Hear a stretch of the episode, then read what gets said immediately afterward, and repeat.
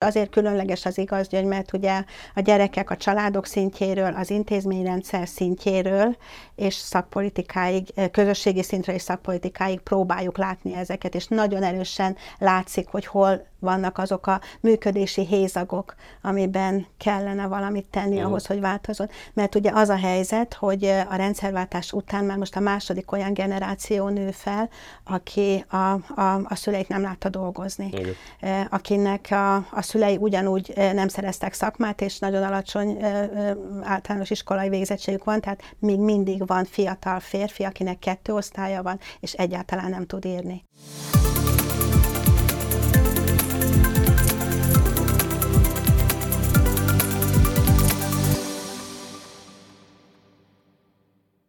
Sziasztok! Sok szeretettel köszöntök mindenkit céges podcastunk legújabb adásában. Én Oszkó Péter vagyok, és ez itt a Doxo Coffee Break.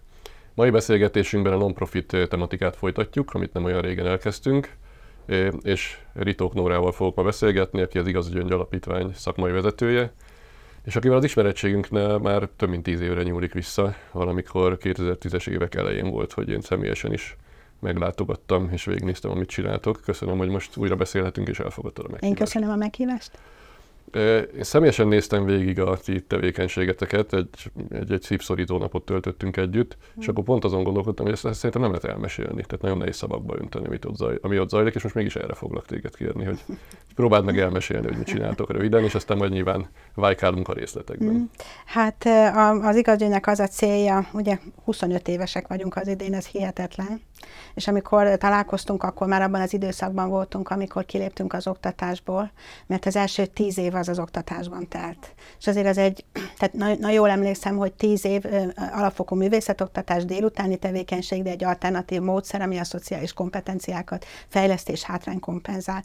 És akkor tíz év után, amikor már ott a környéken hat településen elterjedt az igazgyöngy, és akkor, 600, akkor is 600 körüli volt a tanuló létszámunk, akkor csináltunk egy ilyen mérést a körösszakáli gyerekeknél.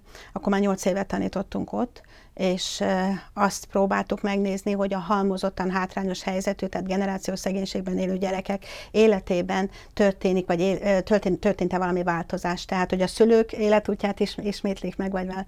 És akkor négy, négy dolgot néztünk meg, azt, hogy szerzette szakmát, hogy el tudott-e költözni a szülői háztól, vagy ugyanott él, mikor alapított családot, 18 év alatt vagy fölött, és hogy kriminalizálódott-e. És amikor ezt megnéztük, nem sok gyereknél, talán 15-20 gyereknél, azt láttuk, hogy egyáltalán nem volt változás, tehát hiába volt az oktatási hatásunk meg, uh-huh. nyilván nem lehet olyan hatás, mint egy mindennapos általános iskolában, de mégis volt, nem elégséges ahhoz, hogy életstratégiát váltsanak. Uh-huh. És akkor innen kezdődött el, hogy akkor először családgondozást, aztán folyamatosan én ott voltam, akkor bővülve, már akkor már ott voltunk Toldon. Hogy azzal foglalkoztatok, hogy hogy lesz fűtés télen. Így van, így van. Meg mit fognak enni, így meg van. hogy ruházkodnak, így meg mind, mind, igazából minden. Igen. És látszott, hogy a családok úgy fogadtak téged, mint akitől már mindenben tanácsot kérnek, és mindenben segítséget Igen, hát a kríziskezeléssel kezdtük, és akkor az ember folyamatosan egyre jobban értette ezt a társadalmi leszakadást, és az, amit Toldon elkezdtünk, amit te is láttál, az egy 20 évesre tervezett esélyteremtő stratégia, aminek most ugye a 15. évébe lépünk át. Uh-huh. Tehát a 15 éves, hát a 20. év végén, mivel generációs léptékben gondolkodunk, azt gondolom, hogy kell már, hogy legyen annyi tapasztalat a mérések alapján, hogy meg meg tudjuk mondani, hogy akkor ennyi ráfordításból ezek az eredmények elérhetők, elmozdíthatók-e. Uh-huh. És azért toldot választottuk, mert ez is érdekes, hogy eh, tehát nagyon, nagyon sokféle ilyen esélyteremtő modell van, de mindenki szívesebben azokat a eh, településeket vállalja be, ahol annyira nem nagy probléma van, ahol nem olyan nagyon gázos a helyzet. Hát, és e, emiatt, emiatt egy kicsit úgy tűnik, mintha olyan könnyű lenne megoldani. Uh-huh. És azt mondtuk, hogy ha toldott, ahol a zsákfalu jelleg az, hogy semmilyen infrastruktúra nincs, még még egy kocsmát se tudnak eltartani a mai napig, bolt uh-huh. sincs, semmi, iskola sincs, munkahely sincs, és hogy, a, hogy azokban a mutatókban, mint a lakhatási szegénység, a, a kriminalizáció, az iskolai végzettségeben mindben nagyon erős problémát mutatnak, uh-huh. hogyha itt tudunk valamit csinálni, akkor, akkor, akkor talán a többi helyre könnyebben adaptálhatók ezek uh-huh. a tapasztalatok. És most már tudtok mérni eredményeket?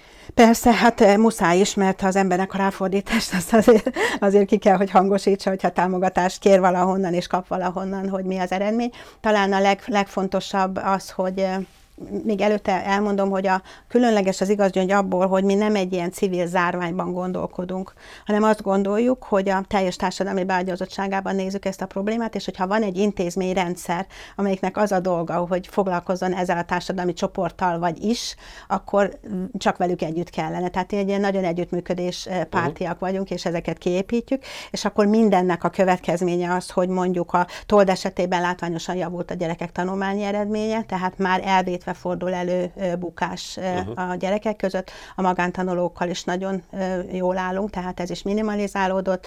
Tíz éves az a kislány, aki utoljára 18 év alatti lánytól született, uh-huh. tehát hogy ez a foganzásgátlásban is tudtunk előrépni. Javult a lakhatási állapota a családok, uh-huh. legalizáltuk a, a, az elektromos áramfogyasztást, tehát nincs már illegális áramszerzés, kártyás villanyórák vannak mindenhol. Aztán a rendőrség is elismeri, hogy csökkent a, látványosan csökkent a, uh-huh. a rendőrségi beavatkozást igénylő esetek száma, uh-huh. és hogy a, talán ami a legfontosabb nekünk, hogy sikerült ennyi idő után egy olyan közösségi magot létrehozni, amiben olyan 35-40 család van már benne, akikkel egy folyamatos közösségfejlesztésbe tudunk dolgozni, uh-huh. és ennek azért most már látszanak az eredményei. Tehát jobb a klíma, jobb a, a, az emberek hangulata, látványosan jobb a kommunikációjuk, uh-huh. Nincs annyi cirkusz. Rögtön tudtátok, hogy mit kell csinálni, és hogy kell hozzányúlni, vagy mennyi ideig tartott, mennyi próbálkozásba telt? Szándékosan teszem fel ilyen provokatívan a kérdést. Ez egy nagyon nagy tanulás volt. Tehát én azt gondolom, hogy soha nem tudtuk volna, meg én se tudtam volna ezt a tapasztalat, tapasztalati tudást megszerezni könyvekből, e, egyetemeken, és máshol sem, csak a terepen. Uh-huh. És azért különleges az igaz, hogy mert ugye a gyerekek a családok szintjéről, az intézményrendszer szintjéről, és szakpolitikáig, e, közösségi szintre és szakpolitikáig próbáljuk látni ezeket, és nagyon erősen látszik, hogy hol vannak azok a működési hézagok, amiben kellene valamit tenni uh-huh. ahhoz, hogy változott. Mert ugye az a helyzet, hogy a rendszerváltás után már most a második olyan generáció nő fel, aki a, a, a szüleit nem látta dolgozni. Uh-huh. Akinek a, a szülei ugyanúgy nem szereztek szakmát, és nagyon alacsony általános iskolai végzettségük van, tehát még mindig van fiatal férfi, akinek kettő osztálya van, és egyáltalán nem tud írni. Uh-huh. Azért ezeket nézni kell, hogy hol vagy vagyunk ahhoz képest, hogy, és akkor nem a funkcionális analfabetizmusról beszélek, hanem a tiszta analfabetizmusról. Igen, egy csomó egyébként jó szándékú kívülálló ember úgy olykor hajlamos három mondattal elintézni, hogy ezt meg ezt kéne csinálni, és akkor minden rendben lenne. Gondolom, amikor valaki ott van, akkor ezt picit, Máshogy picit szofisztikált. Tulajdonképpen az, az egy nagy, a kommunikációnkkal az egy nagy cél, hogy megpróbáljuk megértetni az emberekkel, hogy itt nem személyes döntésekről van szó, és ezért fáj például a gondoskodás politika, ami ugye egyértelműen a személy felelősségébe uh-huh. sodor, mint mindent. Tehát, hogyha generációkon keresztül egy eh, ember sem a családjától, sem az intézményrendszertől nem kap elég muníciót ahhoz, hogy, eh, hogy másfajta életstratégiát építsen, tehát amikor tudásától és képességeitől megfosztott, akkor nem lehet azt mondani neki, hogy te vagy a hibás, mert miért nem tanultál. Uh-huh. És na- nagyon érdekes egyébként mindent nézni. Tehát abban a pillanatban, amikor valaki felmutat egy eh, tehetséges gyereket, és azt mondja, lám, mély szegénységből érettségig jutott, lám, egyetemig jutott, akkor tíz emberből kilenc azt mondja, hogy na ugye, Ezt csak akarni kell. Van, és közben, amikor az ember meg a terepen van, akkor azt látja, hogy a, a, ez az akarás képessége múlik el, és ez nem olyan egyszerű, hogyha te akarjál, és akkor majd, majd neked meg lesz ez, hanem ott nagyon sok szerencsés tényezőnek kell összeállni ahhoz, hogy egy ilyen életút megtörténjen. Uh-huh. Hol van a legnagyobb ellenállás, vagy mik a legnagyobb nehézségek ebben a szinte most már több generációs tehetetlenségbe belenyúlni és változtatni, vagy az intézményrendszer, vagy a pénzhiány, mi az, ami a te legnagyobb kihívásod szerinted? Hát most a szakpolitika. Most a szakpolitika, tehát azt gondolom, hogy egy, egy nagyon nagy dilemmában vagyunk most pont itt ezzel a 25 évvel kapcsolatban is, és azzal kapcsolatban is, hogy, hogy én lassan közeledek a nyugdíjhoz, amikor szeretnék egy másik szerepben lenni. És a fiatal szervezetfejlesztéssel évek óta foglalkozunk mm. az utódláson, meg hogy fennmaradhasson, és tudják vinni a modell tovább. De hogy, hogy mit hagyok rájuk, milyen stratégiát. Tehát, hogy, hogy jól értsd, hogyha azt mondom, hogy hát itt az, a Toldi modell működőképes, hát akkor logikus, ugye hát társadalmi vállalkozás vagyunk, az alapítvány is az, hiszen 44-en dolgozunk, költségvetés, stb. stb. Tehát ilyen alapon nyilván az üzleti modell kell nézni, és mi is tudomásul veszük, hogy a növekedés orientált szemlélet az, amit nekünk is követni kell. Tehát akkor, ha működik a Toldé, vitt tovább a többi falura, mint egy franchise-t, és akkor csináld meg a, a többi 17 településen, mondjuk, ahol még folyamatos szociális munkát végzünk. Csak hogy azt is látjuk, hogy minél inkább megoldjuk civilek az állam működési problémáit, minél inkább betömjük a hézagokat, a rendszer annál kevésbé érez késztetést arra, hogy változtasson rajta, hiszen nincs gond.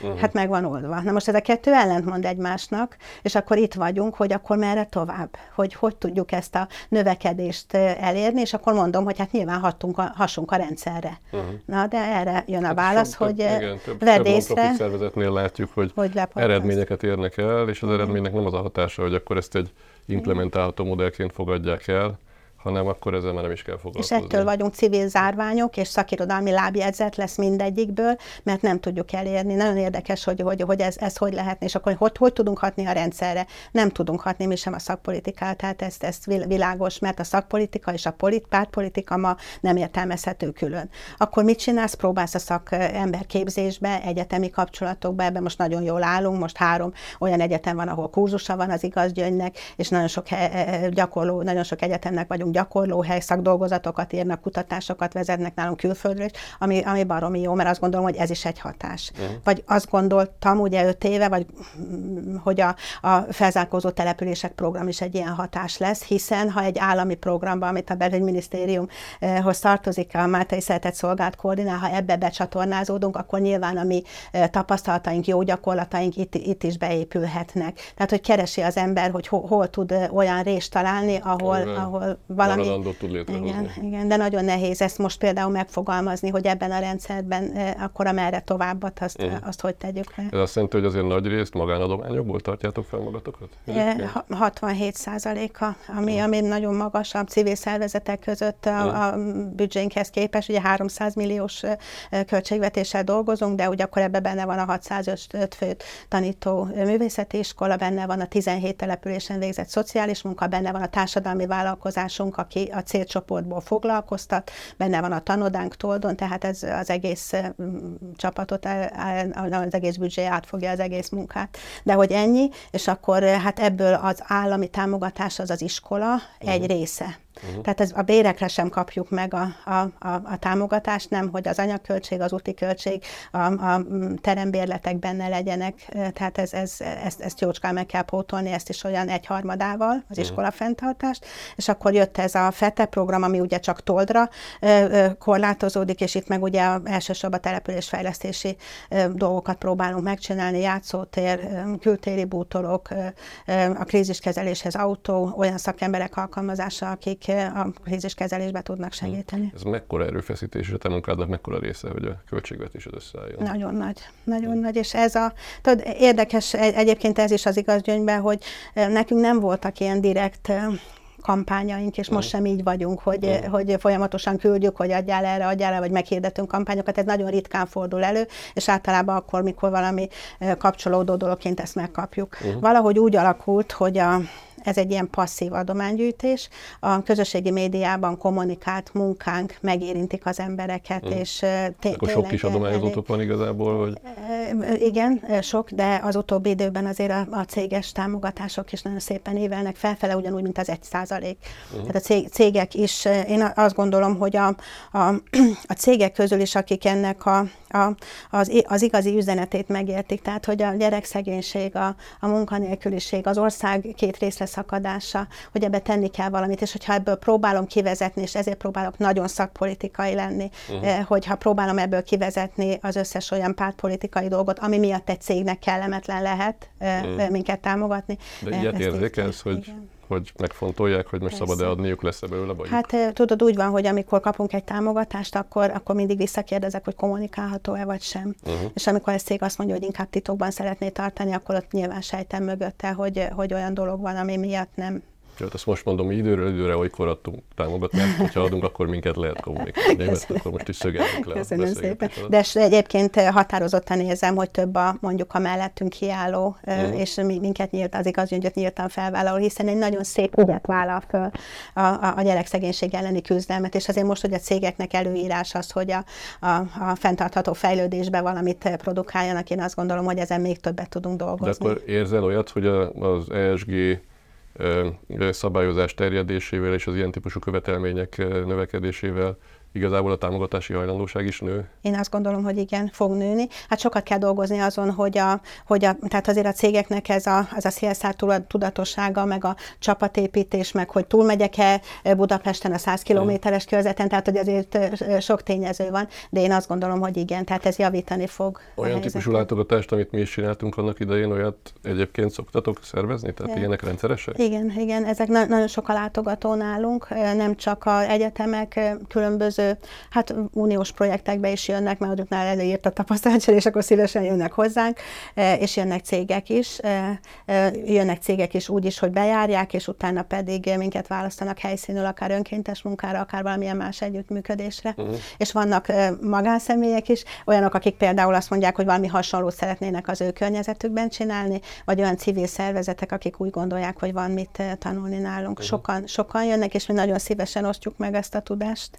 Az, hogy működő modellt alakítottatok ki, az, az hogyan terjeszthető? Ami ezt a modellt követi, az még az igazgyöngy alapítvány keretein belül működik, tehát az igazgyöngy alapítvány terjed több településre, uh-huh vagy ezt egyfajta modellként, egyfajta know-how-ként át tudjátok adni más szervezeteknek is? A, a, az igaz gyöngynek ez az esélyteremtő modellje ma a legkomplexebb. Tehát én nem tudok még az országban olyat, aki gyakorlatilag egy település teljes probléma térképét átfogná, és tényleg nullai a születéstől mondjuk egészen a halálig próbálna segíteni az embereket. Tehát ennyire komplexen belevonva az intézményrendszert, ilyen, ilyenről én nem tudok. Na most, nem egyszerűen akarok, de van egy ilyen kézikönyvetek, amit ezt így oda tudtok adni? Igen, igen, vannak leírások a programelemekről, és hát nyilván azért, amikor mondtam, hogy szeretnék más szerepbe, akkor ezt szeretném elkészíteni egybe, hogy ez összegezhető legyen. Na most sokan eljönnek, és megnézik, és azt mondják valami hasonlót, de megrémülnek a probléma nagyságától. Uh-huh. Ez nagyon érdekes volt egyszerű Romániából. nem, nem, hát én benne így nőtt. Romániából egyszer Béhor megyéből ott az országgyűlési képviselő keresett meg, hogy olyan, uh-huh. ott vagyunk közel a határhoz, és akkor hát ez működik, akkor miért kellene neki külföldön nyomozgatni látni, vigyük át a másik oldalra. Most az azért volt jó nekem, mert abból azt értettem meg, hogy minden ország, minden nemzet saját magának csinálja meg azt a problémát, ami a társadalmi leszakadáshoz kötődik, és nem ugyanaz Romániában, Bulgáriában, Szlovákiában, meg nálunk, mert, mert más a politika, más az a társadalmi beágyazottsága, és például emiatt nagyon nehéz. Ez, ez biztos, hogy így van, de az érdekes, hogy volt beszélgetésünk nem olyan rég például a kiút programmal, Mm. akik például úgy indultak el, hogy annak idején megnézték, hogy a, hogy a bangladesi mikrohitelezési program hogy működik, és azt implementálták. Aztán az sokat változott Magyarországon, de mégiscsak ők is valahonnan hoztak egy kézikönyvet, aztán mm. kitalálták, hogy hogy lehet.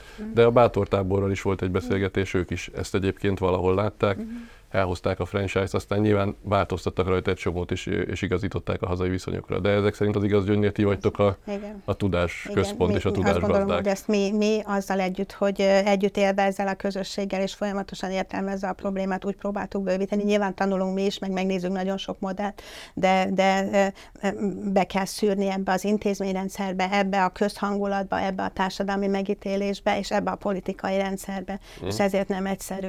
És tudod, a minden modellnek nem nem az a lényege, hogy valameddig működik-e vagy sem, hanem hogy fel tudunk mutatni mondjuk egy generáció múlva, vagy tíz év múlva magától fenntartható elemet. Tehát amikor... De pont ezt akartam kérdezni, hogy ti ezek szerint tudtok-e akkorára nőni, meg ezek szerint ez is az ambíció, hogy akkorára nőjetek, hogy ez nem Ritók Nóra alapítványa lesz, Pontosan, ami addig igen, működik, amíg Ritók Nóra el nem megy nyugdíjba, hanem kialakul ebből egy olyan know-how, egy olyan tudás, igen. ami aztán tovább örökíthető, önjáróvá válik, sőt, akár terjeszthető is a világban. Igen, és talán egyszer lesz politikai szándék, hogy hogy a rendszerbe is beépül. Politikában semmi nem örök, tehát ha, ha most valami nincs, akkor az... az Igen, a, a... E, ebbe reménykedünk, és erre várunk, de, de tehát azt gondolom, hogy, hogy, hogy, hogy, hogy nekünk saját magunknak kell, és abba se vagyok biztos, hogy például az, amit, és jó példa erre, hogy a Gandhi gimnáziumot, meg az Ámbétkát nem volt olyan egyszerű megcsinálni, a két roma gimnáziumot Pécsen, és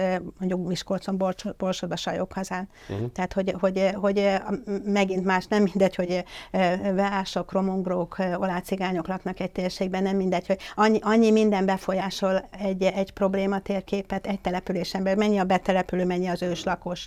A közösség mennyire tudja kezelni azokat a másfajta szocializációjú embereket, azok milyen célokat látnak, milyen a kriminalizáció szintje, milyen túlélési stratégiák épülnek fel, van-e ellentét a lakosságban a, a roma és a nem roma lakosság között. Uh-huh. Ezeket mind-mind nézni kell, és ezt mind itt tanultuk meg, mert figyelj, én fogalmam nem volt arról, hogy a romongolók, meg mondjuk az olácigányok, azok, azok között valamiféle konfliktus lehet. Eszembe nem jutott soha, hogy ilyen, ilyen szín, nem is tanultam róla sehol, uh-huh. és akkor aztán kiderült, hogy... Jó, és hát figyelj, muszáj beszélni egy kicsit erről is, hogy hogy állunk ezzel a roma kérdéssel, mert ebbe is, és, és ebbe is nagyon sok minden változott bennem is, meg a viszonyulásunkban is. Uh-huh. Tehát én egy pár éve úgy döntöttem, hogy a roma érdekvédelem kérdését elengedem uh-huh. ebből a modellből, és egyszerűen nem etnicizálom a problémát, hanem generációs szegénységről és átörökített szocializációs mintákról beszélek.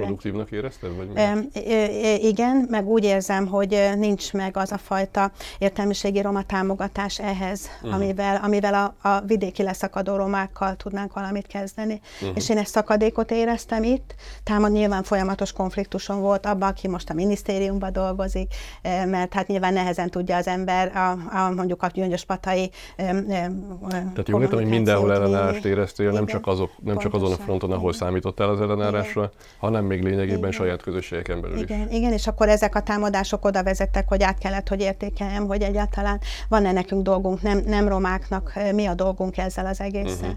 És uh, könnyebb, hogyha nem etnicizáljuk. Uh-huh. Egyszerűen könnyebb képviselni az ügyet. Tehát általában mert, mélyszegénységről is harmadott Így van, így van. Generációs szegénységről és átörökített szocializációs mintákról beszélek, uh-huh. mert nem attól viselkedik úgy, attól él úgy, mert roma, hanem attól, mert generációk óta abban a szocializációban volt, és én ezt szét, szét akarom választani, uh-huh. hogy, hogy nekünk is könnyebb legyen. Világos, értem. Ugye mi egy üzleti podcast vagyunk, és a hallgatóságunk, a közönségünk az nagyjából az üzleti életben mozog. Igen. Mi mit tudunk csinálni, mit tudunk segíteni? Tehát mi az a, mi az a legértelmesebb magatartás, amihez egy ilyen, amivel egy ilyen típusú kezdeményezés segíteni tudunk? Azt, ha szerintem a cégek felismernék, hogy azért óriási munkaerő pazarlás történik azzal, hogy ezt a társadalmi leszakadást hagyjuk ekkorára nőni, uh-huh. és hogy nem, nem próbálunk megoldást keresni. Tehát itt most olyan emberekről beszélünk, akik csak a fizikai erejükkel rendelkeznek, és mivel van társadalmi vállalkozásunk, és őket vonjuk be, ki kell, hogy mondjam, olyan munkavállalói kompetencia hiányjal bírnak, amivel egyszerűen nem alkalmazhatók ma a munkaerőpiacon. Nem bírnak hosszú távon, nem bírják a kötöttségeket, nem bírják a, az elszámoltatást, nem tudnak felelősen az eszközökkel bánni. Nagyon-nagyon sok fejlesztést kell bevinni a felnőtteknél ahhoz, hogy munkaerőpiaci szempontból értékesek. Viszont ez a fajta társadalmi vállalkozás, ha most a foglalkoztatási mm. nézem, nézem, akkor nem olyan, mint mondjuk a, a fogyatékkal élőknek a, a, a társadalmi vállalkozása. Mert attól, hogy valaki mondjuk mozgássérült és hiányzik a lába, és azt foglalkoztatom, attól nem fog kinőni a lába. Egy életminőséget tudok neki adni azzal, hogy foglalkoztatom. De ezeket az embereket, hogyha meg tudjuk tanítani, feljeszteni tudjuk addig, hogy a munkavállalói kompetenciáikkal bírjanak jól, akkor ők teljes értékű munkaerőként jelenhetnek meg. Mm. Nyilván nem a 21 századi elvárásnak megfelelően, mert nem fognak tudni mondjuk alapkészségekben. De ezt csináljátok ezeket a képzéseket, vagy ehhez már céges partnereket kerestek igazából? Ez nincs meg, ez, ezt mit csináljuk? Uh-huh. Ezt ezeket a fejlesztéseket. Az, hogy most meg lehet szerezni a nyolc osztályt, az, az nem, nem, nem igazi tudást ad Érted? Tehát az egész rendszer úgy olyan tűzoltásra állt be, hogy meg lehet szerezni a nyolc osztályt, de most végeztettünk el két osztályt kollégánkkal, és pontosan látom, hogy fényévekre nincs az általános iskolai tananyagtól. Hmm. Tehát az a lényeg, hogy egy alapkészséget kéne adni ugye az általános iskolába. Nyilván nem fogjuk tudni digitális készségekbe, bár egy nagy hézag ez is, mert hogy élnek a digitális hmm. térbe, hogy mit tudnánk de az, aki már egy tanult munkavállalói kompetenciákkal bíró szülő, az már a gyerekének más tud adni. Uh-huh. Érted? Tehát azt gondolom, hogy ha ezt érti a céges világ, akkor érti, hogy egyszerűen támogatni kell azokat a modelleket, ami ennek a társadalmi csoportnak az éles stratégiáját akarja megváltoztatni, mert az mindenkinek jó lesz. Egyértelmű, tehát szerintem túl sok magyarázatot nem igényel, uh-huh. hogy mennyivel hatékonyabb pénzügyileg is, hogyha nem arra adok pénzt, hogy túléljen valaki folyamatosan, de ugyanabban a helyzetben maradjon, hanem hogy egy idő után ki tudjon törni ebből a helyzetből. Csak hát meg kell mutatni, hogy ez egyébként megy, ez működik. Van egy látványos, szép része a tevékenységeteknek, ahol gyerekrajzok kerülnek egyébként termékekre, és ez, ez sokak számára ér, kézzelfoghatóvá teszi, amit csináltak. Erről ez egy kicsit? Ez egy nagyon nagy szerencse, ez, az, ez, hogy ez megadatott nekünk, és hát hogy ez egész igaz gyöngyből indult. Én is rajztanál képzőművész vagyok, és ebből építettük fel tulajdonképpen a, a, az egész probléma értelmezést, meg a, a munkánkat. Hát az igaz gyöngyben az a fajta, azt gondolom, hogy korszerű vizuális nevelés, amit folytatunk, és ami nem csak a hátrányos helyzetű gyerekeknek, hanem mindenkinek jó, hogy, hogy a szociális készségeket fejleszti, hiszen az önértékelésre, önbecsülésre, együttműködési képességre, toleranciára mindenkinek szüksége van, és erre ragyogóan alkalmas ez a... Szóval mi nem csendéleteket festünk, mert azt szoktam mondani, hogy ha kimondjuk egy mai gyereknek azt a szót, hogy csendélet, jön olyan alkotói izgalomba, hogy azonnal dolgozni akar, megváltozott a vizuális környezet, meg kell tanulni őket az üzeneteket kódolni és dekódolni, és önmagukat kifejezni. Úgyhogy ebből nőtte ki magát az igaz, hogy módszertana, nemzetközileg is jegyzett képzőművészeti műhely vagyunk, és hát ebből nőtt ki a szónó társadalmi vállalkozásunk is, hogy Jó. hogyan tudnánk ez, ezeknek a gyerekrajzoknak a báját és a motivumkincsét átvinni a, a textiltermékekre vagy fatermékekre. Mm. Persze se így indult, hanem úgy indult, hogy szerettem volna az asszonyokat valami alkotó dologba bevonni, mert azt tudom, hogy az nagyon fontos, és ez a kereszt szemes hímzés, hogy hímez ki a gyerekednek a rajzának egy motivumát, ez egy jó bevonási eszköz volt. Én se gondoltam, hogy ez lett belőle, de azért... De az volt a cél, hogy akkor a család minden tagja úgy érezze, hogy részt vesz ebben a tevékenységben? Így van, így van, így van, tehát ez egy ilyen önbecsülést erősítő dolog, és hát, hogy ezzel eljutottunk odáig, hogy a Decathlon partnere lett az igazügynek, azért ez egy fantasztikus lépés. Tehát a Decathlon ma... Hát én ott szembesül vele, az... a kislányom lovagol, és ő egy olyan zsákot akart magának, amin van ló, igen, igen, és megnéztük a Decathlon kínálatát, és ott van szúnós torna tornazsák, ami Igen. lovat ábrázol gyerekrajz formájában, tehát a legideálisabb Igen. összeállítást találtuk Nagyon-nagyon büszkék vagyunk erre a projektre. Nyilván sok céges kapcsolódásunk van, de azért ez a leglátványosabb és a legnagyobb most nekünk, és hát az, hogy egy ilyen cég egy ilyen ügy mellé áll, azt szerintem nagyon szép üzenettel bír. Ez mekkora segítség egyébként, nem csak pszichikai vagy szocializációs értelemben, hanem anyagi értelemben a tevékenységben? Anyagi értelemben is, bár a, a anyag megnyomtatása azért az nem egy olcsó történet, de nyilván a, arról nőink meg, a, akik be, befűzik, meg be, készre hozzák azokat, azok a célcsoportból, uh-huh. hogy mondjam, az egy nagyon jó megtérülő dolog nekik, vagy nagyon fontos dolog nekik, és mivel nem csak ezek a termékek vannak, és a többinél a ráfordítással nem vagyunk még egyensúlyban uh-huh. a, a, a termék árához és a, a, mert hogy tanítani kell őket mindenre, uh-huh. ezzel kapcsolatban, hogy ez pontosan jobb bepótolja. Tehát ez nekünk egy nagyon nyereséges és nagyon támogató dolog az egész szúnóra nézve. Uh-huh. Oké. Okay. Végén azt akartam még megkérdezni, mik a jövőbeli terveid, de kicsit már beszéltünk róla. Úgyhogy most már csak azt tudom megkérdezni, hogy időben hogy látod, hogy meddig viszette az igaz gyöngyöt, mikor fog ez önmagában működni, és, és mikor tudod már csak azzal tölteni az idődet, hogy te tovább örökítsd a tudásodat, és azt a nagyon gazdag több évtizedes tapasztalatot, amit összegyűjtöttél? Hát há- három, már azt hiszem a negyedik éve merült fel akkor ez a gondolat, hogy kezdjünk el az utódlással foglalkozni. Nem, erre sincs megint. Tehát egy 20, az is kevés, hogy 25 éve működjön egy civil szervezet Magyarországon, és ráadásul úgy, hogy folyamatos meg legyen a, folyamatosan meg legyen a működése, sőt még az emelkedése is a dolognak, vagy íve legyen, és a akkor arra sincs recept, hogy hogy lehet ezt az utódlást megoldani. Úgyhogy időben neki kezdtünk sok segítséggel, sok céges segítséggel mm. egyébként.